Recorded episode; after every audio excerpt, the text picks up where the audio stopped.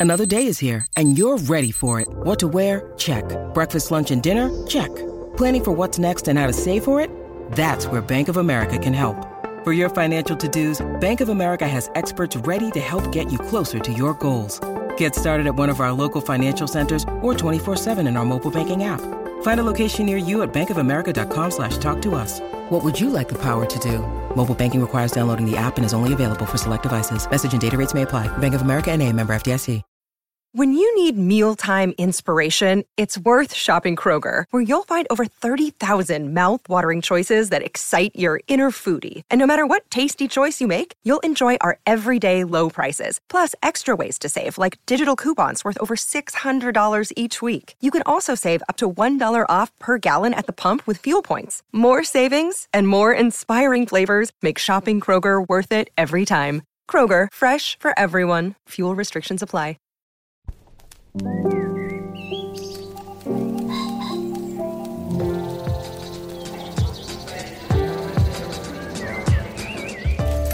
Julia Turner, and this is the Slate Culture Gabfest Jolly Green Lawyer edition. It's Wednesday, September 21st, 2022. On today's show, She Hulk, Attorney at Law, the new Disney Plus show that crosses the Marvel televisual universe with my favorite genre, the legal procedural. And then, Moonage Daydream, a trippy new documentary about the beauty of being David Bowie. And finally, Hollywood's documentary Cash Grab, a new story from The Hollywood Reporter about the changing economics and culture of nonfiction filmmaking. Joining me today is Dana Stevens, Slate's film critic. Hi, Dana. Hey, hey, Julia. And alas, Steve, our fearless captain, is out sick. Wish him well. He's on the mend. Uh, but we will be joined by a panoply of wonderful co hosts for each of our segments. So I will introduce them segment by segment. All right, Dana, you ready to make a show? I'm ready if you are.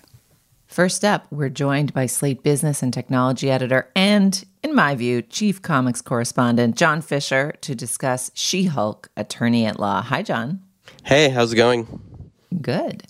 This new Marvel TV show on Disney Plus stars Tatiana Maslany, formerly the star of Orphan Black, as an up and coming lawyer who accidentally gets hulked in a car accident with her cousin Bruce Banner, uh, but who then decides superherodom is not what she wants. She just wants to go back to her life as a lawyer. Before we dig into our conversation with John, let's listen to a clip. Here we'll hear Jennifer Walters, aka She Hulk, chatting with her cousin, Bruce Banner, aka the Hulk. Listen, I know you didn't ask for this, but whether you like it or not, you're now a superhero. And who's gonna protect the world if it isn't people like us? Are you quoting a comic book right now? Yeah. I'm sorry, the idea of being a superhero is not appealing to me. I'm not you, and I'm not gonna become you. I don't need to join some secret government contractor squad and have my entire life taken away from me. My life wasn't taken away. Really? Oh, so you didn't wind up alone? Hiding away on some remote beach with no friends, no relationships, never seeing your family, and definitely not dealing with a decade's worth of trauma? Why would you want that for me, Bruce? You're cautionary tale. That's the price you have to pay for keeping the world safe. It's not wrong that I am choosing to help people in the way that I've always wanted to. I spent a lifetime running from this aspect of myself. Denying half of your being is no way to live. Trust me. Very angsty. That the angstiness of that conversation, which takes place in the pilot, uh, perhaps belies the tone of the show, which fairly quickly pivots into a frisky half hour legal procedural, aka my favorite television genre. Um, and tonally, the project is pretty different from certainly the Marvel Cinematic Universe and even some of the uh, more formally inventive pieces of the Marvel televisual universe. Uh, John, let's start with you. Can you tell us a little bit about She Hulk's history in the comics and what you made of this television adaptation of the character? Sure. Um, she Hulk is obviously the female Hulk. That's sort of the very basic concept. But I think the most important thing about the character is that she is aware she is in a comic book. Um, the character was created in 1980 for you know somewhat cynical reasons, which is that at the time the Hulk TV show with Lou Ferrigno was was a big hit. Marvel feared that the creators of that show would themselves create a female Hulk character Um, so they wanted to get ahead of it and own the rights. So they, yeah, they so they created She-Hulk. Um, you know, the first issue in 1980 was actually written by Stan Lee um, and drawn by John Buscema, who's one of the great Silver Age Marvel artists. Um, it's a, it's a very you know solid and interesting issue, and it's one of the last characters that Lee would create for a very long time for Marvel. You know, but then from there it goes to a different creative team, and it's not the most distinct comic book, and it only lasts 25 issues. From there, She Hulk bounces around. She's in the Avengers. She's in the Fantastic Four. The character gets very interesting in 1989 when Marvel hires John Byrne, who you know was a very popular creator uh, at Marvel, who did Fantastic Four and had worked on the X Men, to revamp She Hulk. Um, and his approach is he wanted a version of the character that was highly self referential. You know, my theory of She Hulk is that while the idea of a character who is aware of her genre's tropes is itself a trope, uh, this is a very, very good version of that trope. The the original run is very, very funny and and and holds up. Uh, on, on the first issue, um, there's some word bubbles on the cover, which is rare. And she says, "Okay, this is your second chance. If you don't buy, buy my book this time, I'm going to come to your house and rip up all your X Men." it's just a very, very funny um, book, and you know, Byrne himself is a creator with some baggage, um, and the book also, you know, repeatedly engineers situations in which uh, She-Hulk, you know, ends up wearing almost no clothing. But uh, beyond that, actually, I think the the run is is really fun and it really holds up. That's so interesting. All right. So then what do you make? And I think it explains some of the pieces of the show that feel uh, a little unusual, maybe to a novice viewer like me. How do you think this adaptation uh, does? Basically, I'm vibing with it. I I think it's fun. It's an easy watch. I don't have any issues with it. I don't think it's amazing, but I don't think She-Hulk was ever, you know, meant to be amazing. Uh, you know, even if like you find um, you know the sort of uh, gender critique that the show is making in a kind of funny and maybe a little bit too on the nose way. Um, you know, even if you find that you know edifying coming from Marvel, I don't think the show is like you know trying too hard to do anything too ambitious. Um, it's really just having fun, and I think it succeeds. All right, Dana, tell us your views on She-Hulk based on your early exposure to this character. I mean, I will say that when we floated the idea of doing this, my initial thought was, "Oh, another Marvel TV show that's going to be just okay." And why why are we talking about every single one of these? And then I heard the name Tatiana Maslany that she played the She-Hulk, and you know Jennifer Walters, I think her name is, who is the lawyer version of the She-Hulk, and immediately wanted to see it because well, when we talked about Orphan Black back in, I believe that was in our live show in Canada years ago that we talked about the great Canadian TV show Orphan Black. She just struck me as such a shapeshifter to use a superhero term and somebody who I would want to see in any role. And uh, and I do think that she is the animating spirit of the show. Otherwise, almost nothing about this show works for me, and maybe that's just because I'm not as not, neither am I a huge episodic TV person nor a huge Marvel person. So the combination um, really didn't do much for me. Also, the direct address to the camera, not knowing any of the background of the fact that that happened in the original comic, but just at this moment in pop culture history, that's such an overdone trope. And I'm so sick of people addressing the camera from Kevin Spacey in that whatever it was, House of Cards show on. There's just been this rampant rage for for characters addressing the camera. And just recently reviewing that new um, uh, austen adaptation emma with um, dakota johnson i was decrying her awful direct to camera address. It's only when somebody like phoebe waller-bridge in the second season of fleabag really disrupts that and does something interesting with it that I can even stand to see it anymore. So when Tatiana turned to the camera in the very first,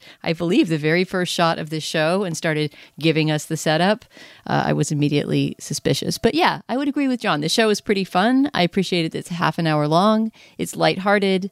Uh, and it does a pretty good job of not feeling too branded as it ties together all of these familiar characters. Tim Roth, who played a villain in the Avengers series of movies, reappears as his character, who is now the client of uh, of, of the She-Hulk lawyer, and that is funny. But to me, this this show doesn't get that much further than the joke of the title. I mean, She-Hulk, attorney at law. is a very funny title, sort of the equivalent of Doogie Howser, MD. The title does all the work for you. and uh, the show doesn't really get super far beyond just the funny paradox of having a big green superhero who is also, you know, a crack uh, defense attorney. But that in itself is a funny enough premise that I think if this appeals to you, you should give it a watch. I was fascinated to watch this because I have found kind of diminishing returns in the Marvel television universe. And Dana, we have skipped so many of the shows. You're we right. we didn't even do Moon Knight with we, my boyfriend Oscar Isaac. Yeah, we didn't do Moon Knight. We've skipped a bunch of them. But in any event, I love by by the ghost of June Thomas. There is nothing I love more on television than a legal procedural. Like I, I, just love lawyer shows, and I, the things that are best about this show. You know, it it has the legal procedural genre, one of my faves, and it also has the like young woman comes of age professionally at work genre. You know, I think Younger is maybe like a show in that genre. Um, I'm fond of that genre as well. And I think the young woman finds herself at work aspects of this sitcom work better than the legal procedural parts of it. Like the this is going to seem like a weird critique. The lawyering is lame. like the legal issues are lame relative. Like if you if you actually watch lawyer shows, just the complexity of the issues at play and the kind of phony sophistication. And I get that that's its own shtick. It's, it happens in medical dramas too, of like, it's not just a heart attack, it's a heart attack with a complication of the blah, blah, blah. And it's, you know, not just an eminent domain problem, there's a complexity to the legal issue. But part of the shtick of procedural television is that you like do the research and, and, and kind of get into the weeds. And that's what gives the show some of its kind of heft and dramatic thrust. And you know, there was a big flap about the CGI around the She Hulk uh, when when the trailer came out, and some of the the VFX didn't look that good, and I think they generally look better in the finished show. But um, the thing that actually seems flimsy and unbelievable here to me is is the legal concepts that they're fighting about. Like all the all the cases seem like. Um, you know those facades in an old west town where there's nothing behind them. The things that have more heft are some of the characters and some of the relationships, and really just Tatiana Maslany's performance. She's incredibly likable as Jennifer Walters. She has an amazing, I mean, probably the best writing in the show is this little monologue she gives in the pilot where Bruce Banner is so confused about why she's so in control of her Hulk powers. And he's spent 15 years, you know, brooding and worrying that he's going to destroy the world until he sciences up some way to control his rage. And Tatiana Maslany is like, yeah, I control my rage every day. That's just being a woman in the world. Like, this is no prob for me, bro. Um, which, you know, that's like lightly done and conceptually funny and astute. Um, but the most disappointing thing to me about it is that the way it plays with gender and body are kind of weird, you know? Like the physicality of the She Hulk she's just kind of like a big blow up doll. Like she doesn't actually seem that muscly and she's got um, you know, straight hair versus curly, which as I just the notion that having your hair blown out is what makes you a hottie is irritating. you know, I can't remember now if we talked about Thor: Love and Thunder on this show or not, or whether I just wrote about it for Slate. But, you did. I th- you think you did while I was traveling. Yeah. Okay. Well, the, the, there's a similar thing going on with Natalie Portman's character and her super version in that movie. And uh, and it's something that just seems sort of built in at this point to the Marvel universe. Like yeah girl boss girl power but ultimately when a woman who is already you know conventionally attractive becomes a superhero she gets more attractive. And the same thing what happens to natalie portman's character is she gets blonder. She gets like a long blonde blowout. And i think also looks bustier as does tatiana maslany she-hulk. So yeah there's this totally unproblematized and very no- non-feminist assumption that to become a superhero as a woman is to become more hot. And it would of course be much braver if she in fact bulked up and looked genuinely genuinely scary and more like the Bruce Banner version of Hulk when she turned into her green self, and that people had to deal with the gendered politics of that. What did you make, John, of you know how this show handles the kind of gender aspects of being a bulked up green boss lady uh, versus the the various ways in which the comics did it? Yeah, I mean, I think I, I also honed in on that line that you were talking about. I think you know in the comic books the the sort of conceit is that um, she's in the car with Bruce, and then something happens. In this case, um, actually, some gangsters try to assassinate her. It, it's it doesn't really matter, but the point is Bruce has to give her a transfusion on the fly. Uh, and so in the comic books, the idea is that well, she got less of his gamma irradiated blood, so she she doesn't completely rage out. She still you know is herself when she becomes She Hulk. Um, so the conceit here is that. Uh, you know, you know, as you say, she's a woman, so sort of, um, you know, the, her sort of like baseline existence is dealing with, um, you know, r- rage and frustration that is put upon her. So, you know, she's much more well equipped uh, to be uh, to be a Hulk, unlike Bruce, who has uh, been a mess for 15 years. Uh, does it work? I, I, think it's. I mean, I think it's. I think it's a clever twist on the character. I think that um, the show kind of like underlines the theme like a lot to the point where I think they could probably just uh, be more subtle about it. I do think that yeah, the way that they um, depict the character is is interesting. You know, the character existed for like 30 years before it was regularly written by a woman. Um, but eventually, the comic books did basically decide to bulk She-Hulk up because they realized that the sort of um, you know supermodel esque physique really made no sense if we're gonna you know, go with the entire Hulk concept. So now that She-Hulk is really, you know, really Hulk-like in her physique, it probably makes more sense that way. I think that you know the show just doesn't really want to go there because it doesn't want to be a show about a monster. It just wants to be a fun legal procedural. All right. Well, I think we universally would tell listeners that if any of this sounds appealing to you, check it out. And if it doesn't, uh, move on with your day. It's She Hulk colon attorney at law on Disney Plus. John, thank you so much for for coming on the show. Thank you for having me. Tired of not being able to get a hold of anyone when you have questions about your credit card? With 24 7 US based live customer service from Discover, everyone has the option to talk to a real person anytime, day or night. Yes, you heard that right. You can talk to a human on the Discover customer service team anytime. So the next time you have a question about your credit card, call 1 800 Discover to get the service you deserve. Limitations apply. See terms at discover.com slash credit card. All right, now is the moment in our show when we talk business. Dana, what have we got? Julia, our only item of business is that I'm going to tell you about today's Slate Plus segment, which I'm actually really champing at the bit for. I can't wait. It comes from a listener question from a listener named Christian who writes Do you have any unfinished or not realized or produced piece of media, book, music, film, that you wish existed or was finished? Examples include books such as Emma by Charlotte Bronte, the unfinished novel she was working on at her death, The Watsons by Jane Austen, same story. Netochka Nezvanova by Dostoevsky, did not know about that. The Pale King by David Foster Wallace. Films such as David Fincher's Strangers on a Train remake, never made, and many others. I hope this question would reveal more of what makes you tick beyond what you've already shared with us. I love this because I have some of my favorite works of art that fit into this category, and I'm very curious to hear what my co panelists have to say. So that will be our segment at the end of the show. If you're a Slate Plus member, of course, you will hear that after our main three segments. If you're not a Slate Plus member, you can sign up today at slate.com slash culture plus. And when you do, you get ad-free podcasts, bonus content like the segment I just described, which many other shows have as well, and unlimited access to all the writing on slate.com. You'll never hit a paywall if you're a Slate Plus member, and you will also be supporting us and our work and keeping the magazine alive. These memberships are really important for Slate, so please, if you haven't already, sign up today at slate.com slash culture plus. Once again, that's slate.com slash culture plus. Okay, on with the show. Joining us for our next segment is Carl Wilson, the wonderful music critic of Slate. Hello, Carl. Welcome.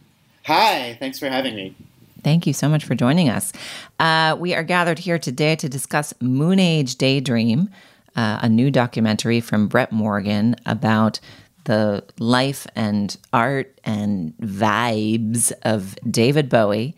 Uh, it's a documentary using a, a trove of footage that Morgen gained access to, and it puts them together not with the usual talking head uh, parade, but with kind of an art, trippy, artistic, immersive brio that uh, my co panelists here responded to quite differently. Before we get into that, let's listen to a clip. Uh, here you'll hear a moment of introspection from Bowie. He's reflecting on his past and trying to make sense of who he is.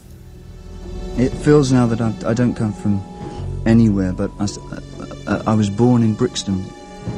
When were you born? What year? 1947, January the 8th. Makes me a Capricorn with an Aquarius ascendant and a Leo descendant. Now, how much now is left of the lad from Brixton, do you think? Not very much, I think. I mean, you know. What moves on? I never got, I, I never became who I should have been.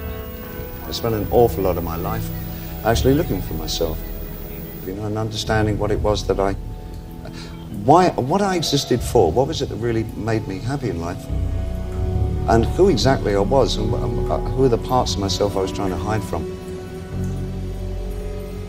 I think a lot of us are huge senses of denial about who we are and where we, exist in the world. All right, Dana, let's start with you as our film critic. Tell us a little bit about this film and its texture and what you made of it. Yeah, I mean, it's hard to get a sense from just that one little clip, obviously, because most music documentaries have things like that, you know, a clip of an interview of an artist talking about their work. Uh, but this movie is unusual in that it is nothing but that. The only narrator, really the only voice we hear, other than some interviewers asking him questions, is David Bowie's voice uh, from the very beginning, which, among other things, gives this a very unearthly quality of being, you know, narrated from the beyond by this person who already seemed from the beyond when he was alive. Uh, and we'll get more into you know with, with carl the, the visuals that go along with that and how that works but i mean essentially that that is the most important thing to know about this documentary going in. It is in no way a kind of behind the music style exposition um, of the person's chronological life. And in fact, we uh, we hear nothing about David Bowie's first marriage. We hear nothing about his child, which made me wonder whether his son Duncan Jones, who is a filmmaker himself, maybe refused to be part of it or didn't want to participate. Um, and so the visuals that Brett Morgen uses are all either concert footage of David Bowie, you know, the interview clips, like I mentioned, um, or and you know footage that he's gathered of him of David Bowie moving around the world, which I think um, David Bowie's estate gave Morgen access to this huge. It was in the millions the number of you know documents and images that he went through over a period of years to make this, and then, what I know Carl did not like from his review of this movie on Slate, a lot of filler imagery of I don't know what you would call it. Some of it is old movie clips. Uh, I know a lot of that stuff are, um, comes from movies and artists that influenced David Bowie and that were important to him. But some of it I think is just selected by Morgen because it looks cool.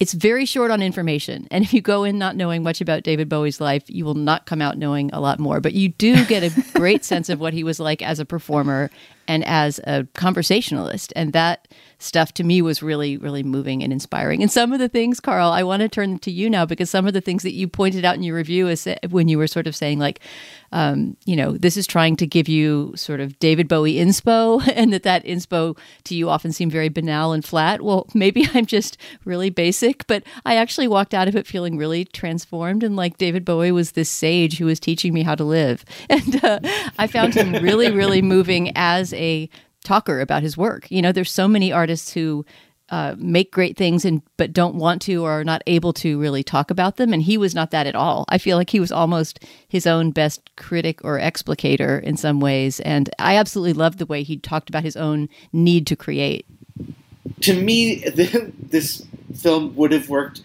almost better as a radio documentary, even though, of course, that's exactly the opposite of what it is, just because Bowie's voice is the most compelling thing about it to me.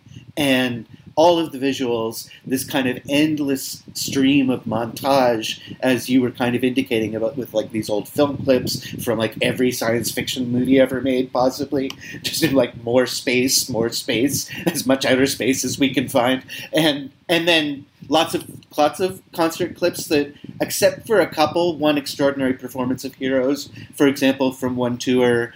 Um, a lot of them don't get that much room to breathe because Morgen feels need to immediately jump in and glitch them up with VFX and cut to more outer space montages and put like starbursts bursting um, in them, and, and he gets in his own way a, a lot of the time with this kind of frenetic spectacle that I think really kind of detracts from our ability to take things in. And then, of course, there's his refusal to provide any contextual information. You never know what year it is in any of the things you're seeing or in any of clips that you're hearing him talk. You can kind of roughly guess from the chronology, but but you don't have the kind of precise information that would be helpful, and that and that causes things to go off the rails in some more specific ways that we can get into.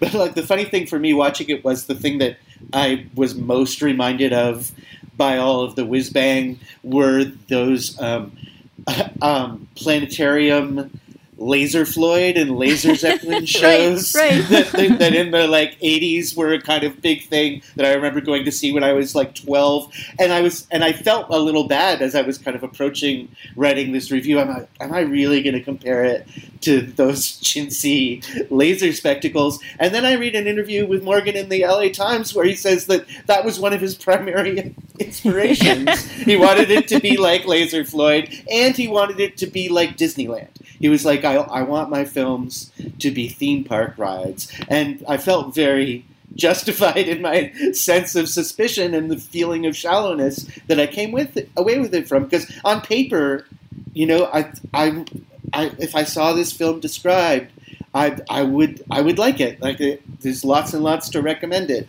But I increasingly sitting through it felt annoyed and disappointed and left with a kind of sour taste about just the, the kind of shallow level on which it felt like it was dealing with this incredible, you know, once in a lifetime trove of material that he got to draw on by having access to the to the, the estate's assets and and that's the thing that that was really disappointing to me. Yeah, Carl, where I really agree with you, and this is going to be one of those moments where this is a critical triumph for you because you're making me like the movie less. so thank you for ruining my joy, but helping me understand the movie.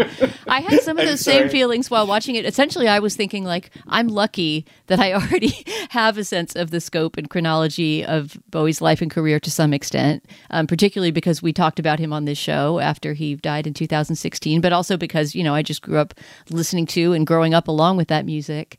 Um, but as far as a legacy carrier, right? I mean, this film really fails in that aspect. Like, if it was trying to get young people, I was thinking about taking my daughter to it, for example, who I know loves Bowie's music, doesn't know a ton about it, um, lo- you know, loves performance and talking and thinking about performance.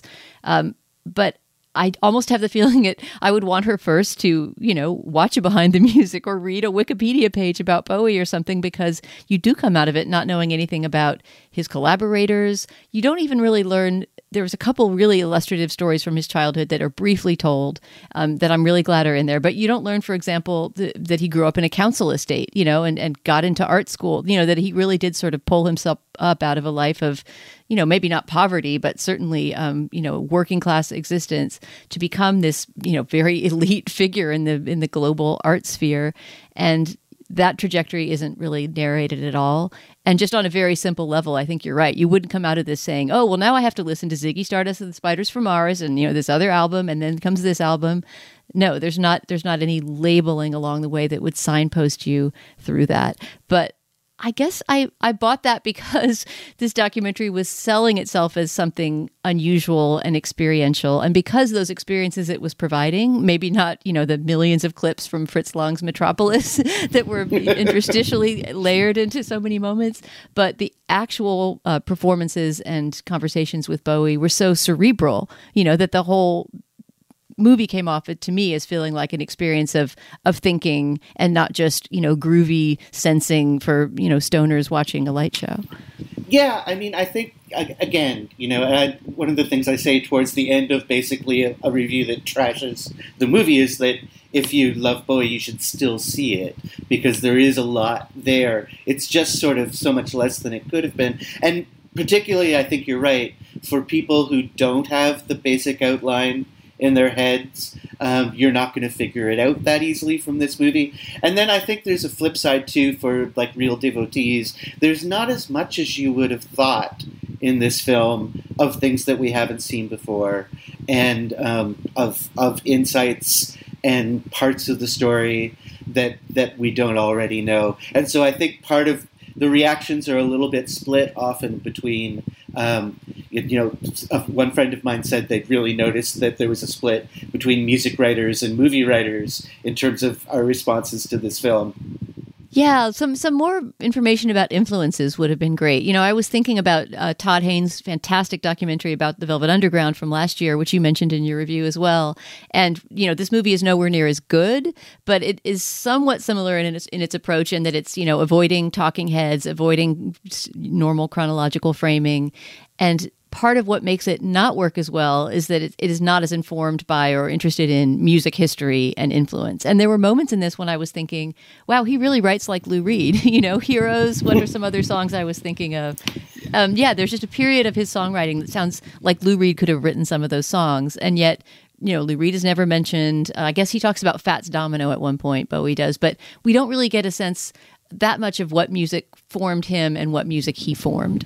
Yeah, and again, Morgen deals with these like montage techniques to do it. Like, there's two or three times in the film where there's this kind of rapid, quick cut through multiple photographs of various artists from history. All of, and if you know who they are, and if you're catching it, they all, you know, and Lou Reed, I think, does appear in one of those.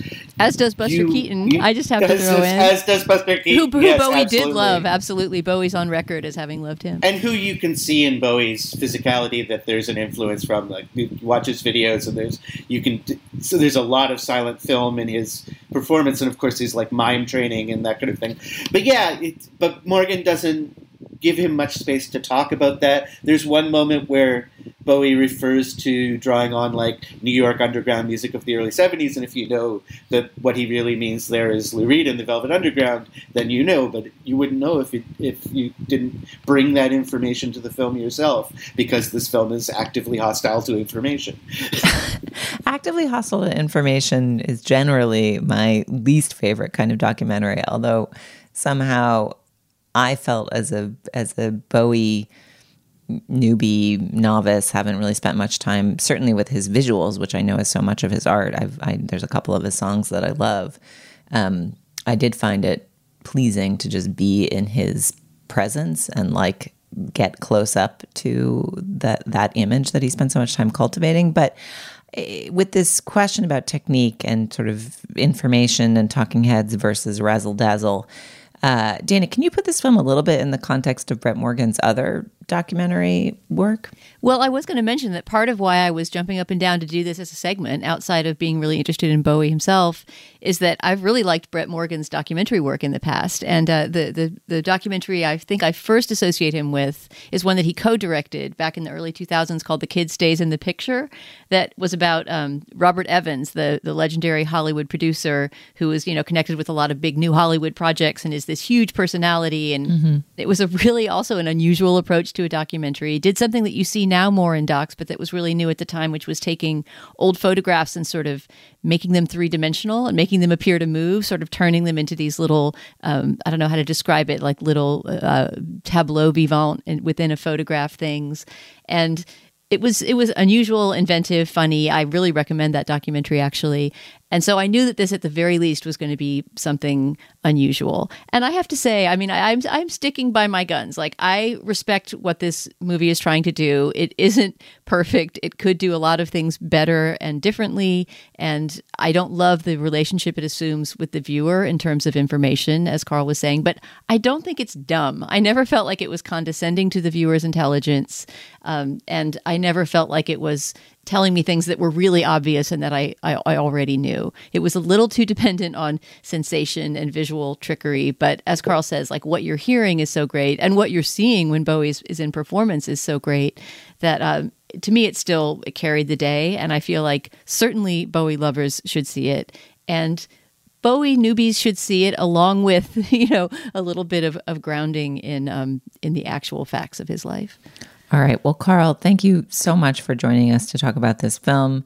You can find Carl's great piece about it on Slate, and the film is Moonage Daydream out in theaters now. Thanks, Carl. Thank you so much. Transform your home in one weekend with paint from Menards. Get a paint that combines durability and gorgeous color. Dutch Boys DuraClean Interior Paint and Primer in One offers stay clean technology, making your home stay beautiful and clean longer. And with Dutch Boy's easy opening, smooth pouring container, transforming your home has never been easier. Save big money on Dutch Boy paints and head into Menards to get your paint project started today. Save big money at Menards. I want to tell you about a new show from the Financial Times called Life and Art from FT Weekend, hosted by me, Lila Raptopoulos. Life and Art is twice a week. On Mondays, I have a guest on to talk about life and how to live a good one. Everything from winter travel to cooking to living more creatively. And on Fridays, we talk art. Two FT journalists and I discuss a piece of culture that's in the air new music, movies, and more. Find Life and Art from FT Weekend wherever you listen. All right, joining us for our third segment is Slate senior editor Sam Adams. Hi, Sam. Welcome. Hi, Julia. Thanks for having me.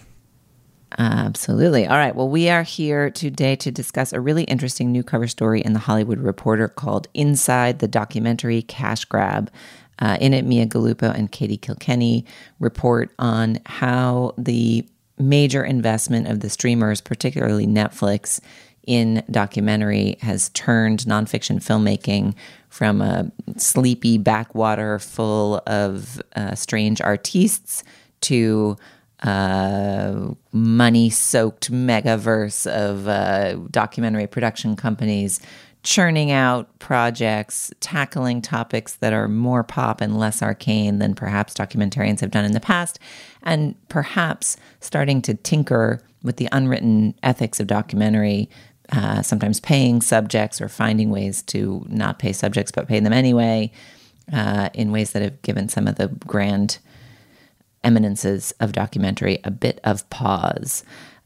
Sam, you are always um, the the kind of MVP of being up on everything we ever talk about, but you uh, are particularly interested in documentary. So we'll start with you. Uh, I'm curious what you made of this piece and what you thought was most interesting in it. Uh, I think it's a really interesting piece. I mean, I spend um, a lot of my time at, at film festivals, um, particularly uh, True False in, in Missouri, kind of hanging out with documentary filmmakers because they're just like really fun and don't have as many demands on their time as uh, fiction filmmakers. Um, so this is kind of you know the water that they swim in, and as a result, kind of don't tend to talk about in quite the terms that this article does because they don't they don't need to pull back and look at it. So it's interesting to take a step back and have this kind of view from 10,000 feet of how much the documentary world has been shifting in the last couple of years. Um, as you mentioned, I mean, the, the biggest uh, factor is really just money, uh, particularly from Netflix, from a lot of the other streamers and awards. Um, how much of that has flooded into this space? It's also changing the kinds of projects that people work on the uh, not only the projects that they shop but the ones that are brought to them which tend a lot more towards sort of sensational and, and true crime stories um, and an interesting thing for me too is is also uh, changing the kinds of approaches that they're taking to that subject matter. There's a quote in the story from Joe Berlinger, who is uh, you know probably one of the filmmakers most responsible for the current documentary renaissance going back to the 90s with um, movies like brothers keeper and the paradise lost trilogy and those are really sort of you know immersive verite style looks at true crimes and how they affected a community. And Joe is now um, doing, you know, found footage stories about Jeffrey Dahmer and Ted Bundy for Netflix. Um, and he says in this article, I quite honestly, he's like, I don't even have time to look at all the footage that I get anymore. So instead of documentary filmmakers going in and kind of following people around for several years. They're just getting archive um, footage delivered to them and having you know assistants kind of sort through it and really inev- inevitably you're getting things that feel more sort of you know prepackaged and easy to consume, um, and less kind of immersive, less pushing the boundaries of the form. Yeah, Dana, I'm curious. I mean, you obviously have been regularly sampling the documentary waters in your role as film critic for you know the last decade plus. Do you feel like you've seen some of these forces at play in the work that you encounter as our film critic at Slate? I would definitely say so, and especially in my work, both in as a film critic and maybe not a TV critic, but you know, someone who's watching a lot of streaming documentaries from TV. And I found this piece really illustrative. It's a really good example, I think, of an entertainment industry behind the scenes business piece that really illuminates something that you might have noticed as a critic, but you're not quite you didn't see it as part of a of a larger business trend that was happening behind the scenes. I mean, of course, documentary has gotten more marketable with streaming because now we can have these, you know, true crime TV shows or things like Wild Wild Country, that um, very long form, I think too long form documentary about a cult that we talked about on the show. Uh, it just seems like well, one of the, the sources interviewed for this piece says that his metaphor is that documentary or nonfiction, you know, filmmaking and television in the last decade or so since streaming has risen, he says it went from being an artisanal espresso shop in Italy to a Starbucks, right? I mean, it became something that was kind of producible at scale, that had much more of a mass audience than before. And, you know, there are a lot of people talking about how film festivals, you know, used to be places where the documentary was sort of like the charity case over there, like, oh, that interesting little movie that won't make any money. Now, you know, there's whole production companies just mining the news for, you know, things that would make good streamable nonfiction content. So, it makes sense that there would be uh, shifts in the way that the form is handled as soon as money enters at, at, that level. And I thought, in particular, some of the stuff about paying sources or paying subjects in a documentary was fascinating because it was more double sided than it seems. I mean, it, it, it is not simply the case that you know there's unethical exchanges of money to get big names on camera, though it sounds like some of that is happening. Uh, there is also the question, which Ken Burns talks about in this piece, of what to do when you know you're talking about a subject who is indigent, who could really use the profits from the documentary. How do you make sure that you're not exploiting a story and you know making money off of somebody without giving them any of the back end profits? So those conversations are all um, fascinating and things that I did not know were happening behind the scenes. Yeah, it's really interesting because it's not the classic story of like money corrupts or now that there's so much money in documentary it's it's bad or something like that. It's that there's sort of a small um, cadre of practitioners who you know now have access to resources and the potential for expansion and are suddenly encountering b- both the challenges of scale and kind of the the wobbliness of the unwritten rules of their trade. Like it, the, the the question you raise around and that the piece raises about can subjects be paid um, it, it is totally one that you can argue multiple sides of. It's absolutely a rule in journalism that you don't pay sources and that paying them compromises the integrity of your work and it is also true, as has been written by many commentators, that there is something fundamentally exploitative about journalism, which is that you are turning people's stories into something for others to consume. And when those people are poor or have less power than you or your institution or your funders or your backers do, there are multiple ways to look at that. Uh, yeah, well, in a lot of these cases, it sort of depends who the, the subjects are because you know, as the landscape of documentary broadens, in some cases you're talking about, you know, a movie about Billie Eilish that sold for $25 million. And you're also talking about um, this documentary, The Territory, which was bought by National Geographic and is about um, an indigenous tribe in Brazil. Um, you know, whether Billie Eilish makes money off the documentary about her or not is Billie Eilish is making plenty of money off lots of other things. It's really comparatively unimportant. Um, this indigenous Brazilian tribe um, the article mentions they were sort of cut into the profits of the movie. Um, several of them are credited as not only producers on the film, but cinematographers. And one of the filmmakers' goals, um, who is not Brazilian, is to provide people with the tools to tell their own stories and not just in this movie but in other ones i think they might have even like left them some of the equipment when the, the filmmaking was done um, but that you know that's a case where part of the reckoning that's going on here is just this ongoing um, discussion that's happening in journalism as well about um, who controls the tools to tell the story. Should people be telling their own story? Um, and that just gets you know, ramped up when the Nat Geo money comes in as well. And I think that's an appropriate and really good conversation. Um, so there's, there's, you know, there are a lot of different currents um, moving around in this world in this article, but that is one place where things are changing for the better. Uh, the filmmaker Robert Greene, um, who made a movie last year called Procession, which is about uh, victims of sexual abuse in the Catholic Church. Um, he likes to say that he doesn't know if documentaries can change the world, but he does know that they change the lives of the people who are in them and that can go both ways. They've had really negative effects on people, and I, I, do think it's incumbent upon the filmmakers to at least try to ensure that the people whose stories they're telling that their lives change for the better. Dana, did this story make you think differently about any projects you've seen or reviewed or that we've discussed recently? I mean, it's funny that we're talking about this uh, in the same show that we're talking about what I think, uh, whether you think it, it works completely or not, is is a very auteur-driven documentary, one that is clearly not driven by, you know, there's not a producer behind the scenes saying, you know, you got to hit this story point at moment ten in order to sell this documentary. You know, Moonage Daydream, this this Bowie documentary we talked about, is is clearly a, a brainchild of an of an original vision of what this person wanted to do with this trove of, of material from Bowie. So I guess it would hark more, you know, from the the pre-streaming era of of auteur-driven documentaries. If you want to make that that kind of binary distinction, um, yeah, I mean, reading this made me think once again, but with a little more critical perspective on something that happened last year uh, with that uh, Anthony Bourdain documentary, Roadrunner, which we talked about on the show, and I also I think reviewed for Slate, which um, I think is a really successful documentary, wonderful to watch if you want to learn about about Anthony Bourdain's life and his process in making the the travel and food shows that he made but has this deepfake moment that I found really suspect at the time and that seems like it's part of a trend and you know that technology is getting better and better right at, at, at making AI sound real, at you know making tricky technology that appears to replicate real life.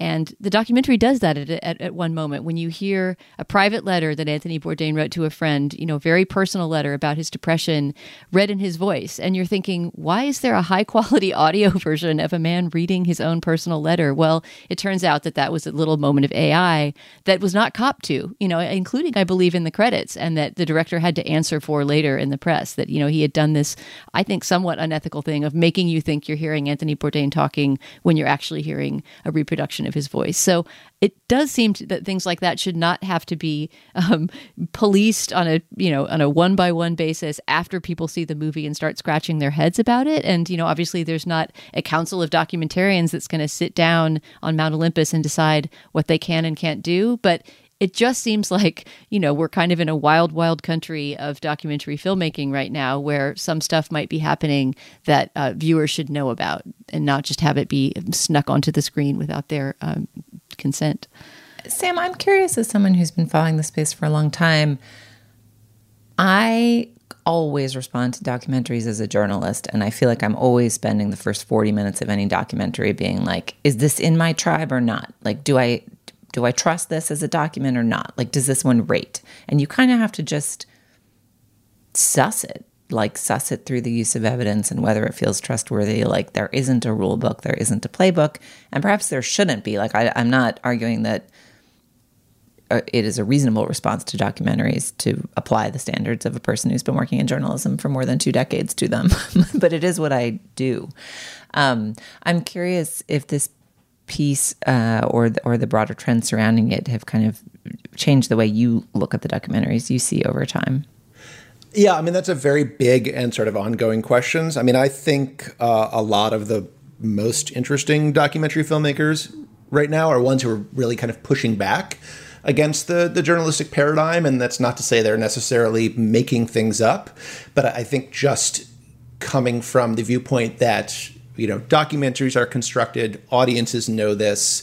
Uh, you know I, I can go both ways on this. I mean i i certainly like when documentaries make me question what i'm seeing. Um, even something like like the tv series the rehearsal is very much kind of in that vein. Um, but you know i don't like being lied to. And i think you know the Roadrunner, the Anthony Bourdain example that Dana brings up is a great example. I don't I don't think it would have been a bad thing in that documentary if they were like, here we are in the studio putting together this AI. Here's how we, you know, came up with the simulation of Anthony Bourdain's voice. Um, you can respond to it as if you're hearing him, as if this is really weird and unethical. Here are the things you need to know to make this decision. That's all fine with me. I think kind of sweeping that under the rug is when we get into trouble, and that's part of this whole commercial imperative to just kind of make the slickest easiest, most emotional experience for people and not one that makes them question what they're seeing. And I think that's when you really start to get into trouble. All right. Well, the piece is inside the documentary Cash Grab. It's at the Hollywood Reporter. And Sam, thank you for joining us. And you're going to stick around with us for endorsements and for Plus. Yeah, I'm looking forward to it. All right. Moving on. Um, let's endorse Dana All right, I'm very happy about my endorsement this week because it dovetails nicely with our David Bowie documentary segment. And it's also just one of my favorite Onion articles of all time. I think I remember circulating this or seeing it circulated in 2016 after David Bowie died. It's just a, a really goofy imagining of David Bowie and Iman's marriage. A nice part of the documentary, by the way, the Moonage Daydream documentary, it's brief but great, is the moment when David Bowie and Iman meet because, at least as the doc frames it, you know, he had been somebody who was very peripatetic throughout his life who never sort of felt that he belonged anywhere or had a home, and that meeting Iman in late middle age and getting married to her was a really transformative event of his life. I've seen other interviews with him where he was asked what he was what achievement he was proudest of in his life and he said marrying my wife, which is extremely moving. Uh, but this piece is just a very silly imagining of life at home with David Bowie and Iman. The, the headline is David Bowie asks Iman if they should just do lasagna again. And it's just a very banal evening in the life of these two superstars. I just have to read one sentence from it or a couple sentences to give you a sense of the article's tone. Sources confirmed the nine time platinum recording artist, who claimed at one point in the 70s to have subsisted on a diet of red peppers, cocaine, and milk, then preheated the oven, started boiling a pot of water, and searched around inside the kitchen cabinets, at one point asking Iman if she had seen the good baking pan. In addition, Bowie, who allegedly had an affair with Rolling Stones lead vocalist Mick Jagger at the pinnacle of the glam rock era, suggested that the fridge needed a quick wipe down while grabbing a carrot, a cucumber, and a box of organic spinach to make a quick salad. it's just so goofy. And they go on to talk about the shopping list, and Iman asks him to get drain cleaning fluid or something. It's so silly, but like such a great juxtaposition of these two larger than life figures with actual normal married life. I've never read that one. I love it. um, Sam, what do you have for us today? Uh, I am endorsing actually reading Robert Caro's book, The Power Broker. Uh, hey.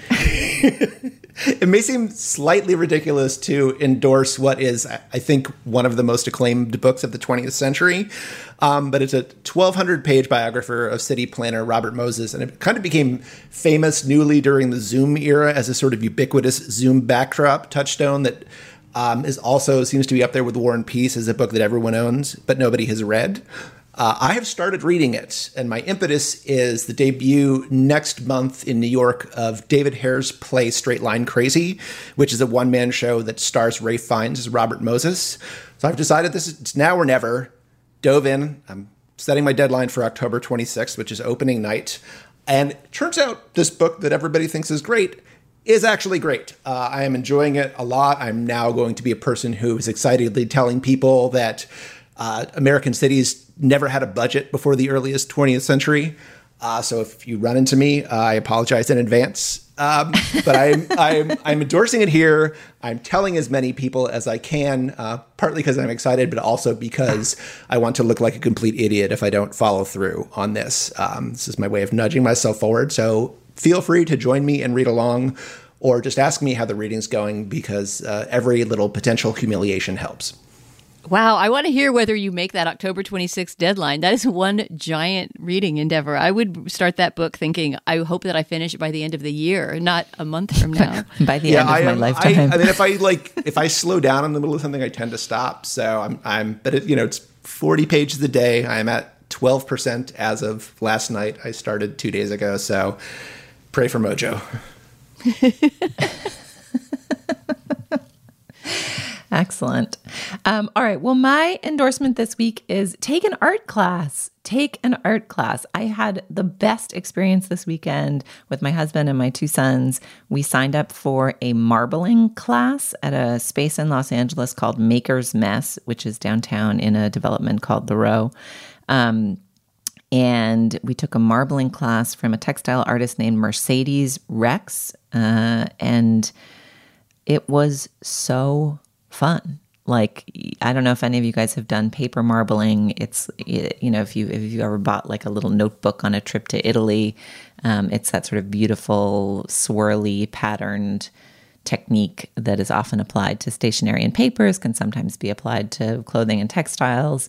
Um, but we really had the benefit of this artist's experience, you know, g- getting all the materials right so that it was very easy to do uh, as novices and for some of us as like, um, you know, very young novices who had never been to a grown up art class before. Um, but man, it is just fun to like play with color and make something beautiful if your uh, work days are filled with black and white dots on screens. So if this speaks to you at all, I would say find a couple hour art workshop near you and go do it. What a delight now that things can be done indoors again with you know some some sense of comfort from all the shots and boosters. Um, so take an art class. If you're in LA, check out Maker's Mess, which has a lot of regular art classes. Uh, and if you're anywhere, check out Mercedes Rex, who is just an amazing textile artist, and she sells kits and scarves. And uh, you can follow her on Instagram and watch a bunch of cool videos of marbling, which is extremely mesmerizing and beautiful to watch.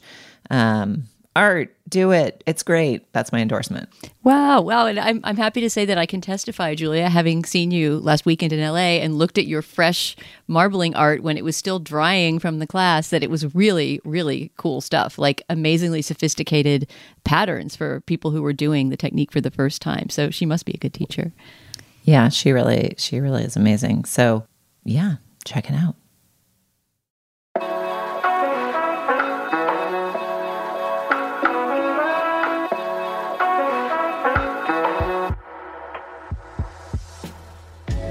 All right. Well, Dana, thank you as always. It's a pleasure.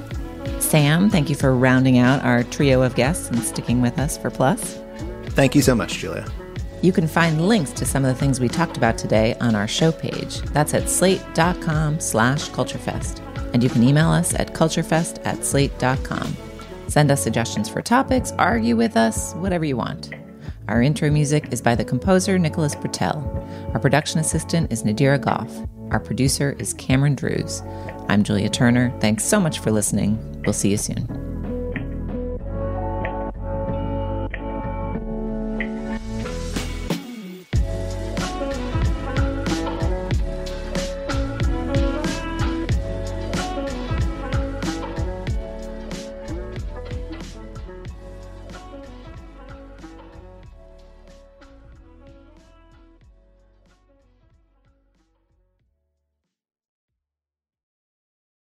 This is the story of the one.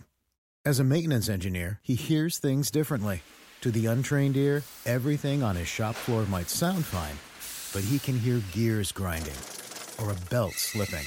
So he steps in to fix the problem at hand before it gets out of hand. And he knows Grainger's got the right product he needs to get the job done, which is music to his ears. Call, clickgrainger.com, or just stop by. Grainger, for the ones who get it done.